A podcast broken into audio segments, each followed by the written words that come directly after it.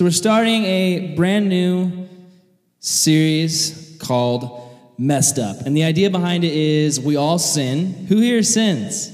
I do. Wow, like half the room didn't raise their hand. I didn't know we were in the presence of the holy ones. That's incredible. Uh, we all sin, we all mess up, we all fail and make mistakes. I think that's a given, but one of the things I want to look at is how do we respond to our sin? What do we do when we sin? What do we do basically with our sin? So there's a lot of stories in the Bible we can look at that show us about that. Today, we're going to be looking at the story of Adam and Eve. Now, some of you guys may be like, Adam and Eve, that's like the most basic Bible story out there. Like, we've been learning that since children's ministry forever and ever. Amen. But today, I want to look at it in a little bit of a different and fresh way. So, first of all, one of the things I want to say is sorry. And what I mean by that is, I'm talking about apologies. So, sorry for talking about Adam and Eve. Sorry for wearing this shirt that I always wear. I'm trying to think of things to apologize for. We, we apologize for things. We, we mess up, we make mistakes. I think apologies would be unnecessary if we lived in a perfect world because there'd be no sin, there'd be no hurt feelings. But we don't live in a perfect world. We totally need apologies. In James 3, verse 2, it says, Indeed, we all make many mistakes, for if we could control our tongue, we'd be perfect and also could control ourselves in every other way. It's saying, your mouth is always running and running. Who here always feels like they're saying stupid things all the time, constantly to people around them? So if you can control your mouth, you can control every part of yourself. But it's our mouths and the things that we say are usually what we're getting in trouble for the most. Uh, you can turn in your Bibles to Genesis chapter 3, by the way. That's where we're going to be. So we all make mistakes. We know that. What we want to talk about tonight, guys, family, is not the mistake, but it's what comes after the mistake? It's not the falling down. We all do. We all fall down on our face.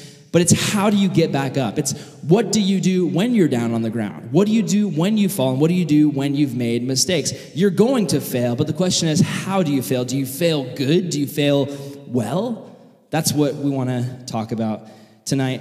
And I think one of the most important things about failing, honestly, is being able to apologize. I think we need to be able to say that we're sorry. Who here likes to hear I'm sorry? When someone has done something that wrongs you, who here, I'm a big on that. When someone messes with me, I really, like, I don't like revenge. I don't like finding them in their sleep and stabbing them. Like, I don't like, I, I just want to hear I'm sorry. That's kind of how I'm wired. If someone, and, but who here, who here can tell when someone says sorry, but they don't really mean it? Who here can tell that? That's not fun. I don't like that. I, I don't like fake apologies, false apologies, non apologies. Uh, sorry, I'm sorry. Those are like two of like the most needed words to come out of our mouth. Two of the most powerful words. I mean, those are words that can, like, it's like putting a giant band aid on a wound. When someone really, really hurts you, hearing the words, I'm sorry, can really, really mend a broken heart.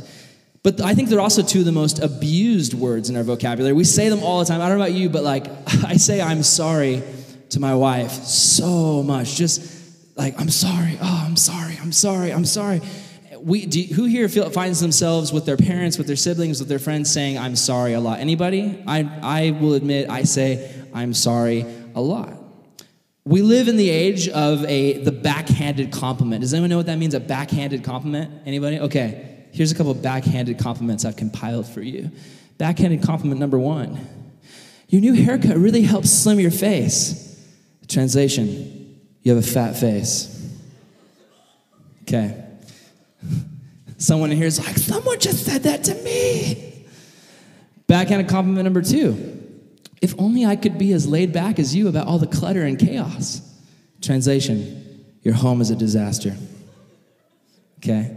Backhanded compliment number three I wish I was confident enough to wear something so revealing. Translation, you look trashy.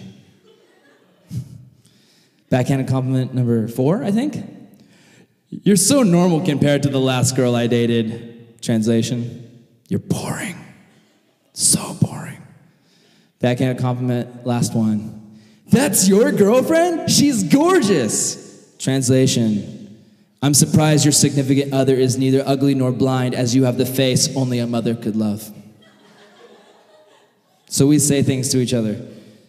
Backhanded compliments, compliments that aren't really compliments, but what's even worse to me is apologies that are not really apologies. And that's why the first point of tonight, just to get your mind into it, is sorry, not sorry is not a good apology. It all starts in the heart. This picture right here we're looking at is Adam and Eve getting cast out of the garden. And at this point, I'm sure that their sorry was really genuine. You know, like when you get in trouble and like who's ever had this situation? Your your parents like go back to like childhood. You get in trouble. You were supposed to not put your hand in the cookie jar, and you put your hand in the cookie jar, and you ate that cookie, and then you ate all 36 cookies, and you're sitting there on the floor, and your belly's like sticking out, and your parents come out, and they're like, "Why'd you eat the cookies?" And you're like, "I'm sorry."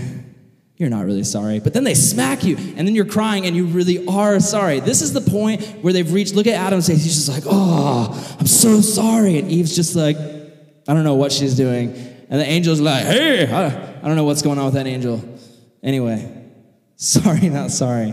I'm sorry for being so weird. I apologize. Okay. A non apology is not a real apology. Our relationships will suffer if we offer them fake apologies. 2 Corinthians 7:10 has this to say, "For godly sorrow brings repentance that leads to salvation and leaves no regret, but worldly sorrow brings death." What this is saying is the the sorrow of the Lord, like when you do something, when you sin, when you mess up and you just really feel it in your heart like, "Man, I blew it. I messed up. I made a mistake." When you can really say that in your heart, that's godly sorrow. When you mess up and someone calls you out, you're just kind of like, sorry. Or when you feel even the Holy Spirit convicting you and just kind of like, sorry, God, thanks for forgiving me. That's the sorrow of the world. And it leads to nothing but death. It leads to nothing but the death of our conscience, the death of our hearts, all these things. There's more than one way to say you're sorry. I really want to talk about apologies and I want us to learn what makes a good apology because if you guys can figure out how to own your failures, then your failures won't be able to control you. I don't know about you guys, but I've spent a lot of my life feeling controlled by my failures. I don't know, I don't want to see any like show of hands, but some of you guys might be here tonight and you've got relationships in your family, you've got problems with your friends, and you feel like there's broken relationships. Maybe it's with mom, maybe it's with dad, maybe it's with a brother or sister, maybe it's with someone who is supposed to be your best friend. But maybe some of you guys feel like there's hurt and there's problems and there's frustrations in relationships. And what I really believe is that God wants to give us the power to fix relationships in our life. And that's because He's the one who's doing the fixing if we allow Him. So, Genesis chapter 3. Are you there? Who's there? Genesis chapter 3. Okay. In Genesis chapter 3, we're going to be looking at three things we want to find in an apology. Three keys to a good apology. One is responsibility. It's saying, I did it. This is my mistake. I messed up. I blew it. It's I own it. I did it. Two, regret. I wish I wouldn't have done that. I'm really bummed that I did that. My heart is broken that I did that. And three, remedy. Remedy means like cure. It, when someone's sick, you give them a remedy. Remedy to a, to a problem is saying, I did it. I wish I hadn't done it. And here's what I'm going to do to make it better. Here's what I'm going to do to set things straight. We want to look at Adam and Eve's story. We want to say, do we see these three things in the story? I want you guys to be thinking responsibility, regret, and remedy. Do we see these things in Adam and Eve's story? So, let's go to Genesis chapter 3. Read with me or in your Bibles. We're going to jump right into the story because this is a story we've heard a hundred times. If you're a Christian, if you've grown up a Christian, you've heard the story of Adam and Eve. So I'm not going to go into the whole creation story. I'm not going to, like, you know what happens. It's Adam and Eve. They're in the garden. They're naming all the animals. They're having a good time. And then a snake slithers up. Genesis 3. So when the woman saw that the tree was good for food, that it was pleasant to the eyes, and a tree desirable to make one wise, she took of its fruit and ate. She also gave to her husband with her, and he ate. Verse 7 Then the eyes of both of them were open, and they knew that they were naked. And they sewed fig leaves together and made themselves covering. And they heard the sound of the Lord God walking in the garden in the cool of the day, and Adam and his wife hid themselves from the presence of the Lord God among the trees of the garden. Verse 9 Then the Lord called to Adam and said, Where are you? Adam, where are you? Um, verse 10 So he said, I heard your voice in the garden, and I was afraid because I was naked. I mean, that's never happened to me before. And I hid myself. Verse 11 And God said, Who told you that you were naked? Have you eaten from the tree which I commanded you that you should not eat? Then the man said, It was the woman you gave to me. She gave me of the tree, and I ate. And then the God said to the woman, Was what is this that you've done, Eve? And the woman said, The serpent deceived me and I ate. This is the first time in the history of the universe that anybody ever needed to say that they were sorry. Adam and Eve, they eat the fruit. God shows up and says, What have you done? Now, God disciplines all three of these guys. All three Adam, Eve, and the snake. They get kicked out of the garden. The snakes lose their legs. I guess snakes used to have legs. I don't know if they were lizards or whatever, but they, they used to walk around on legs. I, I like to think that maybe they stood upright on two legs and were just like, hey, I'm a snake. I don't know, but they lost their legs. Now they're crawling around. But here's the thing Adam and Eve, even though they get punished, we're not going to focus on the punishment we're going to focus on the process. We're going to focus on what happened in this whole story, in this situation. When God sees them and says, This is what you did, how did they respond to their sin? That's what I want you guys to be thinking about this whole series is when I mess up, what do I do with my sin? How do I respond? So we want to look at what Adam and Eve do. The first thing we want, we want to talk about is the idea of coming clean. To come clean means to come out with it, to just be like, I blew it. I messed up. I'm not going to try hide it. I'm just going to I'm just going to come up and confess it. I'm just going to admit it. Now, Adam and Eve, their sin messing up, that's responsible for everything that's ever been bad in the history of the universe. Every death, every murder, every rape, like everything that's ever been bad in the world, it all goes back to this moment when Adam and Eve sinned in the garden. It all ties back to that. In Romans 5:12 it says, "Therefore, just as one man's sin, or just as through one man's sin entered the world and death through sin, and thus death spread to all men because all sinned." I was listening to a teacher named Levi Lusko and he had this illustration where he said, basically, there was an atom bomb that was dropped in the garden. Not an atom bomb, but an Adam bomb. And we're still feeling the effects of the atom bomb. The explosion of that one decision of Adam and Eve choosing to disobey God, it has infected us all with a sin virus. We're, we're dying because of it. Death has spread to all. We have sin by nature. You're born as a sinner, but you also have a choice, and all of us have chosen to sin. We've all done wrong things. But today we're not talking about the crime, we're not talking about the punishment, we're talking about the cover up. Who's ever seen a movie where there was a crime and then there was a cover up? Someone trying to hide the evidence, someone trying to prove that it didn't happen. Anybody ever seen that? That's what we're talking about today, the cover up. It's not what they did, but it's what they did next. We all know the story, we all know Adam and Eve, but Here's how we make it really relatable. Really relatable. God told two people not to do something, and then they did it. Super relatable.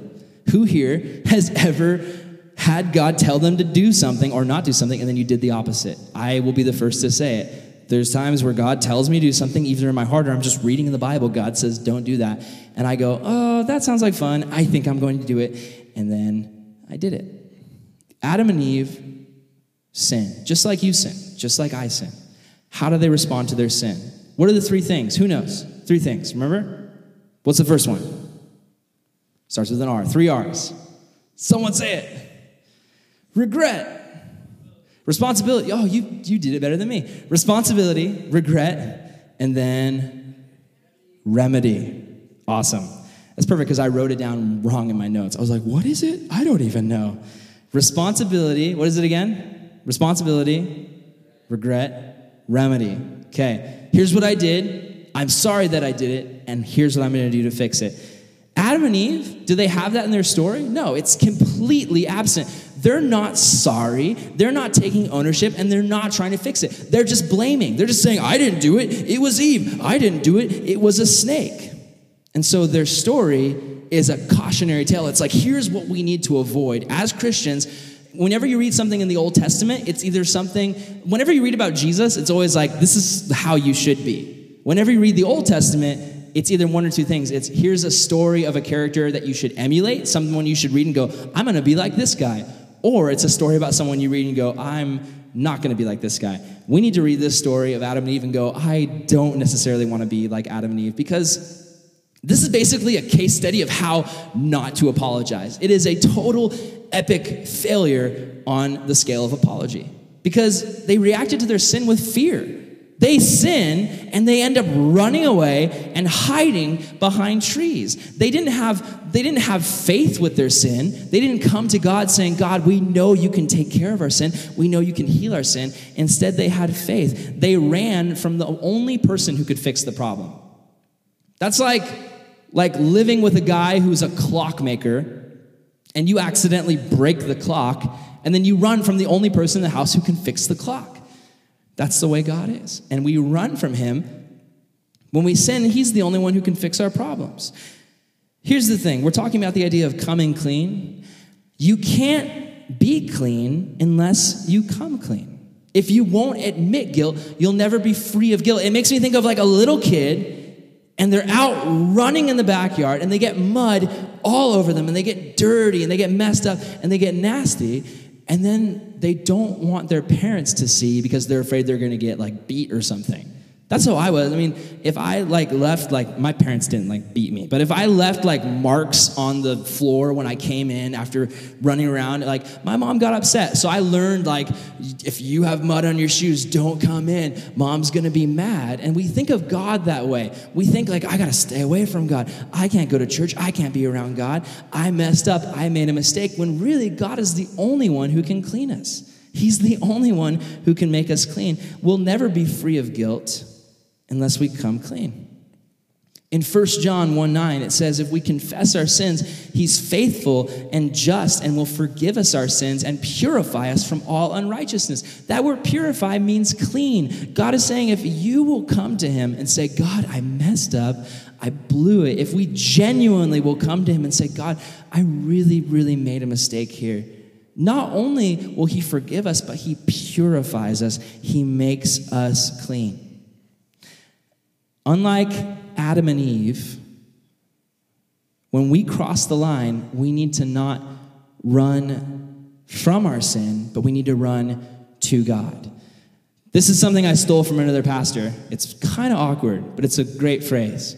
He says, in the terms of Adam and Eve, what they needed to do and what we need to do is we need to get our butt out of it. Look to the person on your left and say, Get your butt out of it. Then look to the person on your right and say, Don't tell me what to do with my butt. Okay. Awkward. Okay.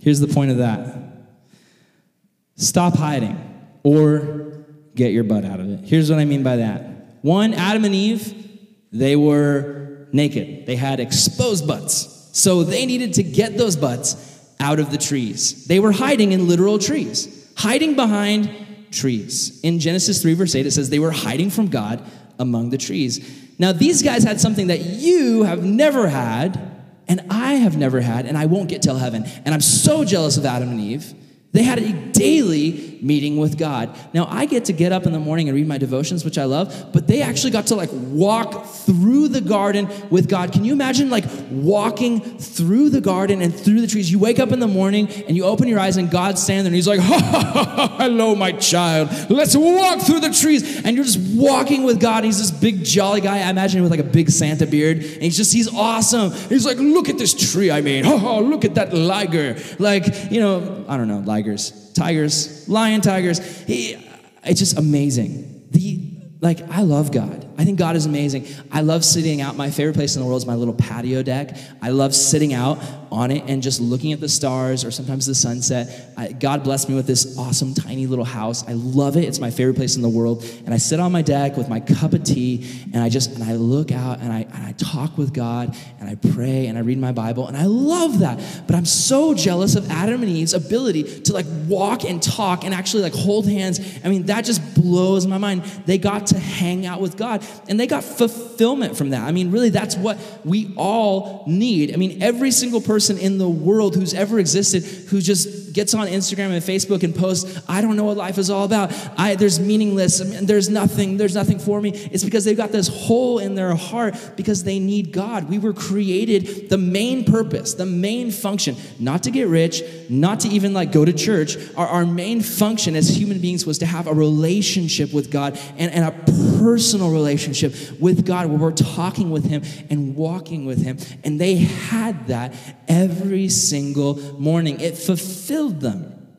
Here's the thing to encourage you guys really quick heaven, it's not just a place, it's a person. It's Jesus Christ. What I want you guys to really understand is that you are called to a relationship with Jesus Christ. It's so available. It's so it's it's it's it's so like there for the taking. It's that free gift. When Jesus died on the cross, it wasn't just to forgive your sins. It was so that you could have an actual real lasting relationship with him. And the Bible says that there used to be this veil in the temple. It was this giant curtain. And once a year, a priest would go behind it because you couldn't pray, only the priest could pray. And he'd go behind the curtain and he'd pray for all the people in Israel. And if he had done anything bad that day and hadn't repented and washed himself like a hundred times, he'd be struck dead. That's how hard it was to get to God.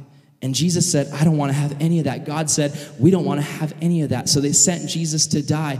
And because of Jesus' death, your sin doesn't separate you from God anymore. That veil in the temple, the curtain actually tore in half to symbolize in a very real way that you, as a high schooler in America in 2014, can get up and get in your Bible and you can get on your knees or sit down and, and, or stand up or walk around and you can talk to the one who made the universe. That's incredible. Heaven's not just a place, it's a person. It's Jesus. And we need to realize we're not just living so that one day we can die and go to heaven, but we're living so that we can be with Jesus. And that's heaven on earth is to walk with Jesus. But listen, Sin caused them to be afraid of what they normally look forward to. They looked forward to those walks with God. Where are they now? They're hiding behind trees. They looked forward to those walks with God. Now they're dreading it. They don't want to walk with God. They don't want to be around God because they're scared. They're scared of God finding out what they did. I don't know about you, but I've had plenty of times where I've messed up and I've been afraid of getting caught in what I did. And it's not a fun feeling. Sin warps our lives. That's why when you tell a lie at home, when you do something behind your parents' back, you're just dreading it because you're like, you're trying to cover it up. You're trying to cover your tracks. Did I tell them the right thing? Do they understand the lie I made up? Does it all check out my facts? Do my friends back me up? Did I delete the history on my internet? Did I make sure that they don't know what channel I was watching? Did, do, I, do, do I make sure they don't know what album I bought offline? Do my parents not know who I've been chatting with late at night? What boys I've been staying up with late night and talking to on Snapchat? Things that we know that our parents would be bummed about and disappointed when you're sinning and you're lying and you're trying to cover it up. It just drives you crazy. You're just thinking, do they know? Do they know? Do they know? Do they know? You're always looking over your shoulder. Did I cover my trail? It's, it's the worst. It honestly is the worst. And I've been there so many times as a high school kid, and it is the worst when you're trying to hide something, not only from your parents, but from God. When you let sin into your life, you'll be full of dread over what should normally cause you joy. You're not going to want to be around your parents, something that God designed you to be around your family and to enjoy your family and to love your family. You're not going to want to be around them. The thing that you were designed to have great joy in doing, you'll be filled with dread. I don't want to be around my parents. Who's ever been, like, who can admit they've ever been hiding something from your parents and you're sitting at the table with them and, like, you know that they know, but they just won't say it because they want to make you miserable? Has anyone ever been there? And they're just staring at you and you're like, I know. Like, just say say it. Just please, like, just get it over with. And they're just like, so, how was your day? just like, they know. Like, I know that they know. And think about it. They're in dread over the sound of God approaching. It says they ran and hid when they heard God approaching. What does that sound like? What is God approaching? Is it like like a fighter jet, like he comes down and, and ascends from the clouds? Like I don't know. I don't know what God approaching sounds like. But normally, when they heard the noise of God approaching, they were like, Yes, it's God. He's coming. He's approaching. Yes, oh, I love you. But now they're hearing God approaching and they're running from him they're hiding from Him. When you're hiding sin, again, the things that should bring you joy bring you dread. Going to church, which normally should be about you, going to a place where you can be real, where you can be honest about who you are, not like, hey, I'm a Christian, praise the Lord, bless Jesus. Like, we're just like talking about how awesome you are and how godly you are. No, like, church is a place where we come together and we can listen to a Bible study and we can go, okay, that encourages me, that convicts me, that's okay, that's what I need to hear. That's what we, we, we need to be challenged. We need to be convicted. We need to be able to be open. When we go into small groups and people ask us, How are you really doing? When a counselor comes up and says, How are you really doing? We need to be open. But when we're hiding sin and we're not willing to come clean, it's just struggling and struggling with just fear. I just, people can't find out what would happen. Oh, be the worst. Your Christian friends become annoying because they come up and they're like, How are you? How are you doing? No, how are you really doing? And you're just like, Get away from me. I don't want to talk to you right now. Now, here's the thing Satan, this whole time, is just laughing at Adam and Eve. He's looking at me, he's like, You guys are so dumb. That's what Satan does. Listen, Satan's the guy who's like, Hey, hey, guess what? This fruit, it's so good. You should eat it. I know God said not to eat it, but did he really say not to eat it? Come on, eat it, eat it, eat it. And then you eat it, and he's like, Oh, I can't believe you ate that. You sinner. You better run. God's coming. He hates you. He hates you. That's what Satan does, honestly. But listen, when you sin, your sin is going to want to push you as far away from Jesus as possible. The enemy wants to push you as far away from Jesus as possible, but run to Jesus. Don't run away from him. He's the one who loves you. He's the only one who can make you clean. He's the only one who can fix you up. Hiding never helps. It never helps, and it's impossible. It's impossible. It's impossible to hide from God because really, He's everywhere. In Numbers, it says, Be sure your sin will find you out. And Jesus even says, Everything that's done in secret will one day be proclaimed from the rooftops. And we see that all the time. With social media, it stinks to be a celebrity because literally every little thing you do is just blown up. I, I walk through the magazine aisles at the store, and it's just every little, like, look at this pimple that Miley Cyrus had. It's the worst pimple of all. And it's just like this giant, like, Photoshop. And I'm like, Oh my goodness, that would be the worst to have every little flaw you ever had just be out there in the open. There's all these scandals of celebrities, and it stinks to be a Christian celebrity because then you're really under the microscope. And sometimes Christians can be really nasty to other Christians. And I'll admit to it. Seriously, there's been Christian celebrities where when they've messed up, I've just been, as a, as a pastor, I've just been like, I can't believe that. They were supposed to be a Christian. Wow, I really feel let down. Like, what a sinner. And God's looking at me and he's like, You're a sinner, Aaron. Like, if everyone knew every little thing that you have ever done, they'd be like weirded out. That goes for all of us. If everyone knew every single thing you've ever said, done, or thought, I mean, we would all probably just move away from each other to our own little islands because we'd be super weirded out. Hiding just makes it worse. But here's the thing it's hard to come clean. It's hard to confess. It's hard to go to the people you've hurt and the people you've wronged and be honest about what has happened.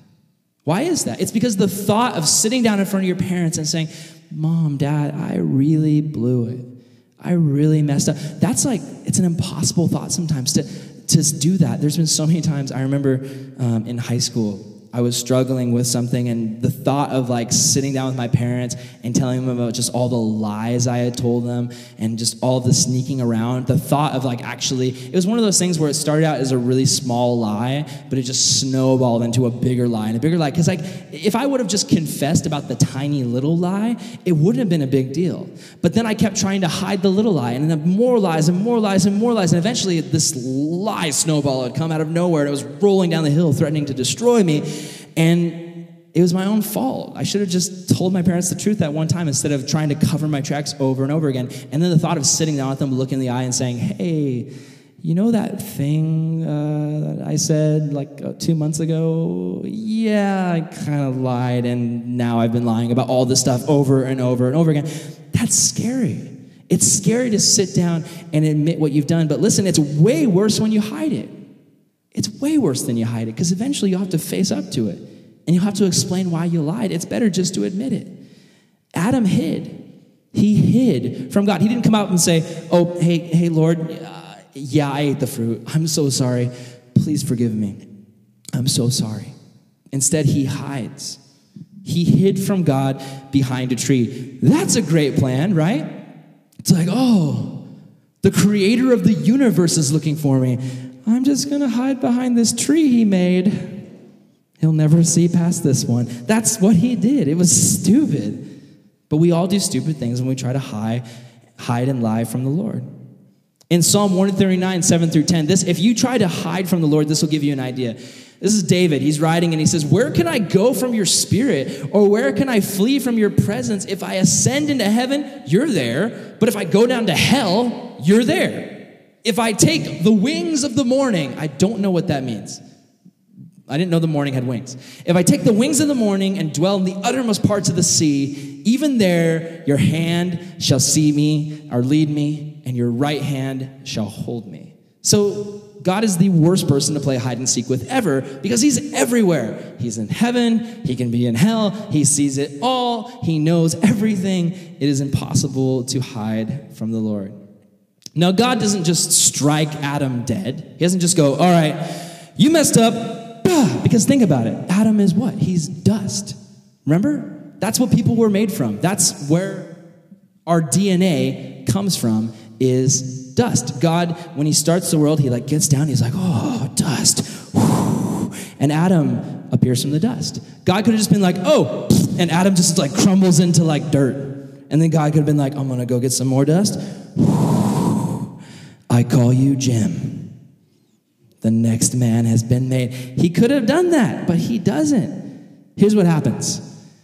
Verse 8, let's go back to it. And they heard the sound of the Lord walking in the garden in the cool of the day. And Adam and his wife hid themselves from the presence of the Lord among the trees of the garden. Verse 9, then the Lord called out to Adam and said, Adam, where are you? Was it because God didn't know where he was? No. Have you ever played hide and go seek with a toddler? Yes. That's what you do. Where did you go? I can't find you. Oh my goodness. And they're just like hiding behind like a stump and you're just the it's you know they're there. You see them. That's what's going on with God. Adam is like the little toddler kid. And God's like, "Where are you?" He wants to give Adam a chance to confess. God's not like, when you sin, God's not like, where are you? Come here. Like, that's not what he does. I was going to attack Trevor. He doesn't do that. But instead, he gives us a chance to come to him. He's always loving. And it's so sad that Adam was afraid of God's voice. Sin makes you think that God is out to get you. But here's the thing, guys this trips me out. We hear God when you've sinned, when you've got guilt in your heart. Maybe you're here today and you're guilty and you've got something in your heart you're guilty about. When you start hearing the voice of the Lord, maybe right now you hear the voice of the Lord, you start to get tripped out because you think of it as a police siren. You think of it as like, oh, the, The cops are coming to get me. God is coming to get me. But it's not the siren of a police car, it's the siren of an ambulance because you're dying and you're sick, and God wants to heal you and He wants to take care of you. It's not the siren of a police car, it's the siren of an ambulance. The last thing I want to talk about is don't play the blame game. Because we all do that. We all make excuses. When we sin, one of the least things we want to do is take ownership of it. You, we don't want to admit that it's our fault. That's one of the biggest things. Oh my goodness, you guys, being married has taught me so much about what a terrible person I am. Because, no, I'm serious. Because seriously, like anytime my wife comes to me and she's like, Aaron, you blew it here, I just am like, well, well, you don't know. I mean, it was you. You're the one. Like, it's so easy. And maybe you relate because maybe when your parents come to you, or your brothers or sisters, or your friends, you just like, it's because we're defensive. Like, no one likes to hear about their own garbage. We like to think that we're good people, don't we? I do. When someone comes to me like, Aaron, you did such a good job, you're so awesome, I'm like, yes, I know, thank you. But when someone comes to me and they're like, hey, man, you blew it, I'm like, well, I mean, but do you know the whole story? Who's ever said that? You know, someone comes to you about how you blew, and you're like, well, you don't know the whole context of the situation. And you'll come up with this huge backstory to vindicate and validate yourself for why you really shouldn't be in trouble. Point blank, God shows up and says, Did you eat it? That's not a, like, tell me the story. That's a yes or no question. Did you eat it? But what do they say? Adam, did you eat it? Hey, man, it's this woman you gave me. I mean, she came up to me. She started tempting me with it. Why'd you give me this woman? I didn't ask for a woman. You saw me one day and you're like, oh, he looks lonely. Like, I mean, really, God, it's your fault. I mean, I'll take a little bit of the blame. Yeah, I ate it after she gave it to me, but really, God, I'll expect your apology on my desk by Monday. That's what Adam is really saying. There's no response, there's no regret, there's no remedy. What about Eve? Eve, what have you done? Well, I mean, the snake showed up, a talking snake. I mean, what else was I supposed? When a snake talks to you, that's pretty crazy. I mean, why did you even let a talking snake in the garden, Lord? This is your fault. You need to patrol the garden borders a little better. This is, I mean, this is your fault. And the snake's just like, hiss. I don't know. That was weird. Hiss. You've hissed your last. Robin Hood, Disney. Um, Okay. Here's the thing though we always lose when we try to excuse. That's what I think. We always lose when we try to excuse. We do. When we try to make excuses for our sin, we always lose. And here's the thing, and this was something I really needed to hear while I was studying this. If there's an excuse in your apology, it becomes a sorry excuse for an apology. Do you know what I mean by that? If there's an excuse in your apology to your mom, to your dad, to your brother, to your sister, to your teacher coming up for some of you guys, if there's an excuse in your apology, it's a sorry excuse for an apology. Because the purpose of the apology is to admit guilt, not to pass the blame. It's to admit guilt and just shut up. It's to admit guilt and then just be like, I'm guilty. But we don't want to do that. Like, I'm the same way. I, I'm like, I'm sorry, but let me tell you why I'm not really sorry. That's what we do. In the other point where we're like, get your butt out of it, we're not talking about just rear ends. We're talking about the word but. Like the word B U T. I'm sorry, but. It's a conjunction for you English fans. And it shouldn't be in our apologies. It always wrecks apology. Think about this, and I think this is true. When we say, I'm sorry, but, and then we give some excuse, we don't mean everything we said before the word but, but we really mean everything we said after the word but. Think about that. Don't, isn't that how it feels? When someone comes to you and says, I'm sorry, uh, but the thing you really hear is everything they said after the word but. I give a lot of sorries, not sorries. with my wife. I'm married. Like, sorry I didn't fill up your car with gas, honey, but you didn't tell me to. Sorry I texted that girl at work, but it was jerk just for work reasons, nothing for you to worry about. Sorry I was late, but there was traffic. Sorry I yelled at you, but you make me so mad sometimes. Anybody relate to this stuff? Sorry I didn't spend time with you, but I just had too much homework to do. Maybe that's you, someone in your life. Apologize is hard. It's hard to apologize. We need to learn to either apologize or make an excuse, but not do both. Not let them both live together. Because when we use the word but in our apologies, we're basically just passing the blame. And no one wins when we play the blame game. You always lose when you try to excuse. Now I'm going to wrap this up. Thanks for listening. Here's the thing God wants to cover your sin. He does. God wants to cover your sin. But God can't cover up what you're trying to cover up yourself.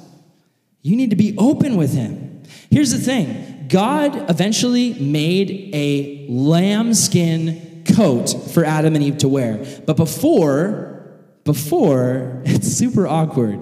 They grabbed some fig leaves from a tree and they try to sew together some fig leaves. Now, I've read some commentaries that say that fig leaves are actually the like itchiest, nastiest, most rash inducing plants of all time. So you can just see these naked people like trying to clothe themselves with these fig leaves, and God's just like, oh no, not the fig leaves. Adam, you gotta get some ointment for that. That's gonna be nasty. That's really bad. It's gross. Fig leaves all over their bodies.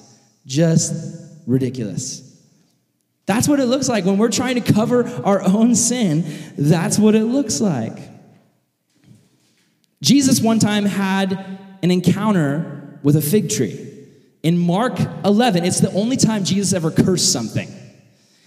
Jesus sees a tree with fig leaves. Just imagine, Jesus is out walking with his disciples. He sees a tree with fig leaves.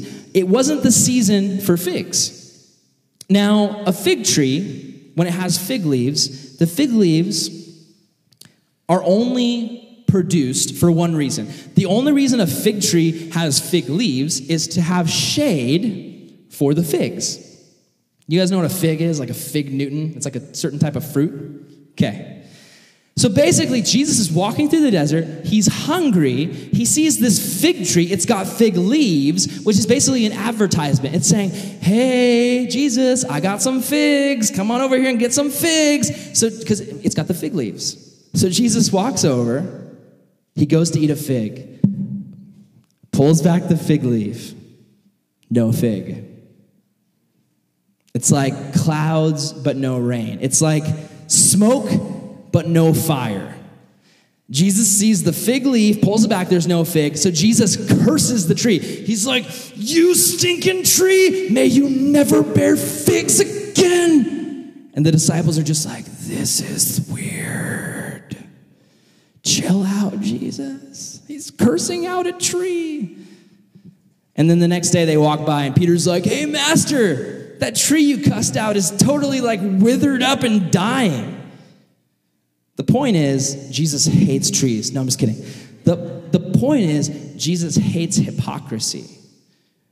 When we're trying to hide sin and pretend everything is okay, one of the things Jesus said to the Pharisees is, You guys are like a cup that's like, just imagine this. Imagine you see a cup and it's like sparkly and clean and just this fresh, like blue plastic cup. I don't know why you get that excited about it, but you're really thirsty in this analogy. You're just so thirsty. And you show up and there's that blue, shiny cup. And your friend's like, hey, I got this clean cup of water for you. And you're like, yes. And then you like grab the cup and you go for a drink and it's filled with like leftover spaghetti. Just crusted like marinara sauce, cold, like just chunky noodles. Ugh. That's the worst thing I could think of right then. And that's, that's what Jesus says to the Pharisees. You're like this, you're advertising yourself as this clean cup, but you're filthy on the inside. You're like a, a tomb that somebody scrubbed really nice and clean, but there's still a rotting dead body on the inside. It's like a painted grave. Jesus wants us to be clean.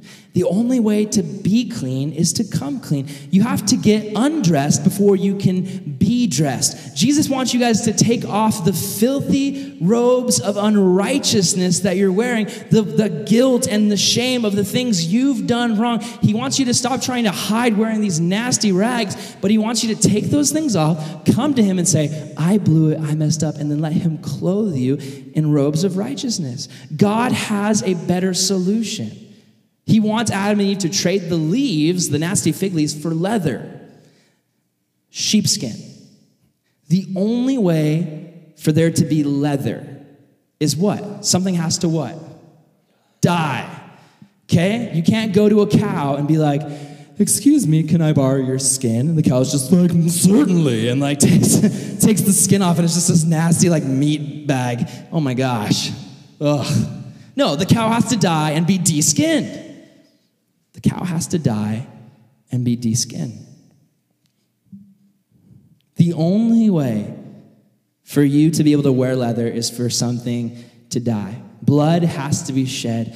And the most important thing I can tell you tonight is that blood has been shed for you. The Bible, there, there wasn't, there wasn't like some random reason why God chose a lamb. He chose it as a picture because he was setting up for us right there in Genesis chapter 3 a picture of the gospel. Because what do we call Jesus? The what?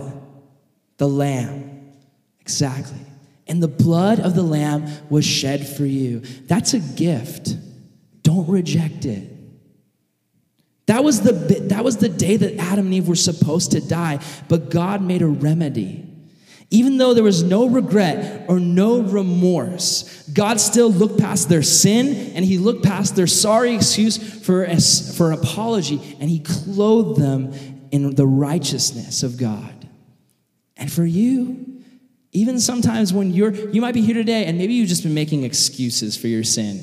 Maybe that's been your response to your sin. It's just excuse after excuse. It's not my fault. I have problems. I have a personality that's weird. It's my parents' fault for raising me the way they did. It's my friend's fault for being so stupid. It's my teacher's fault for being such a bad teacher. It's my sibling's fault for making me so mad and frustrated. It's just an excuse after excuse for your sin, and you're not willing to just own up to it. Here's the thing even if you've been living that lie, Jesus is still standing at the door, ready with the leather to clothe you if you'll just come to him. He is ready. This was the first mistake in the world and the world's greatest mistake, but right from the start, it points to Jesus at the cross. And I want you guys to know no matter what mistake you've made here tonight, Jesus wants you to be clean. He wants you to come to Him and let Him clothe you in righteousness. Stop making excuses for your sin. Stop lying about your sin. Stop trying to hide it. Some of you guys might even need to go home tonight and tell your parents something. Some of you guys might need to go home tonight and get on your knees before the Lord and just confess some stuff. And that's okay. I need to do that all the time because I am a sinner. You will never reach a point where you're like, I have made it. I am the ultimate Christian. You're always going to struggle. You're always going to have a hard time. But here's the best thing about this this gets me really excited because we understand that it's a battle, it's a war against the enemy. But here's the thing if you're fighting in a war, you're gonna be depressed because you're like, I could die. If I got drafted into the army, I'd be like running around, they'd be shooting things at me, throwing grenades. I'd just be like, I'd be stressed out, I'd be freaked out because I'd be like, I am going to die. I am going to die. I would be the worst soldier. Literally, if I got drafted, they would probably kill me within five minutes. My own teammates would probably kill me because I'd be so annoying and whimpering and crying. I just don't want to get drafted, basically. So that's the point of that. But if you're out in the army and you're fighting, and you're freaking out, if someone came to you and they had this crystal ball, and they're like, let me show you the future. And you look into it and you see the future, and the future is, oh, snap, my side wins. I don't die. We're victorious. You'd be stoked. You'd be like, I can actually be brave now because I know I don't die. I know we win. Uh, you'd be stoked. That's the thing about the struggle. The battle's already won, the future's already been decided. God wins. Jesus wins. You don't die. Your sin doesn't defeat you. You eventually are delivered from your sins. You eventually do overcome all your trials. You eventually are victorious because eventually you are in heaven with Jesus in a perfect body, in a perfect place with your perfect maker. So be encouraged. You don't get defeated by the enemy. As long as you choose to walk with God, no matter how many times you fall down, no matter how many times you make mistakes, you can be confident that Jesus loves you and He died for you and that you win because He wins. So come to God with your sin. Don't try to hide it, but stand up and be honest with Him and watch what He does in your life. Jesus, we love you. We need you. Lord, we need to be clean. I pray, God, you'd help us to come clean. Help us, Lord, not to hold on to sins. Help us, Lord, not to hide because we're afraid of what people would think. But let's just be honest. Let's just be open, whether it's pride, whether it's anger, whether it's jealousy, whether it's gossip, whether it's lust, whether it's anger, whether it's rebelliousness, whether it's deceit and lying to our parents, whether it's just outright disrespect for authority, whether it's doubts or discouraging thoughts or whatever it is, Lord, that's got us gripped. Lord, I pray we'd break free and we'd come to you because you're the only one who can make us clean. And you're so willing to do it. You're so excited to do it. Lord, we need you. And so we ask, Lord, that you would cleanse us.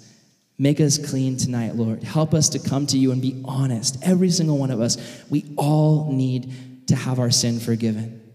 There's none of us here that is perfect, Lord. We all struggle. But the most amazing thing about it, Lord, is you are always willing to forgive. You're always willing to help. We don't have to stay hiding our whole lives, but we can be free and open with you. Lord, help us to do that. We love you, Jesus, and we ask all these things in your name. Amen.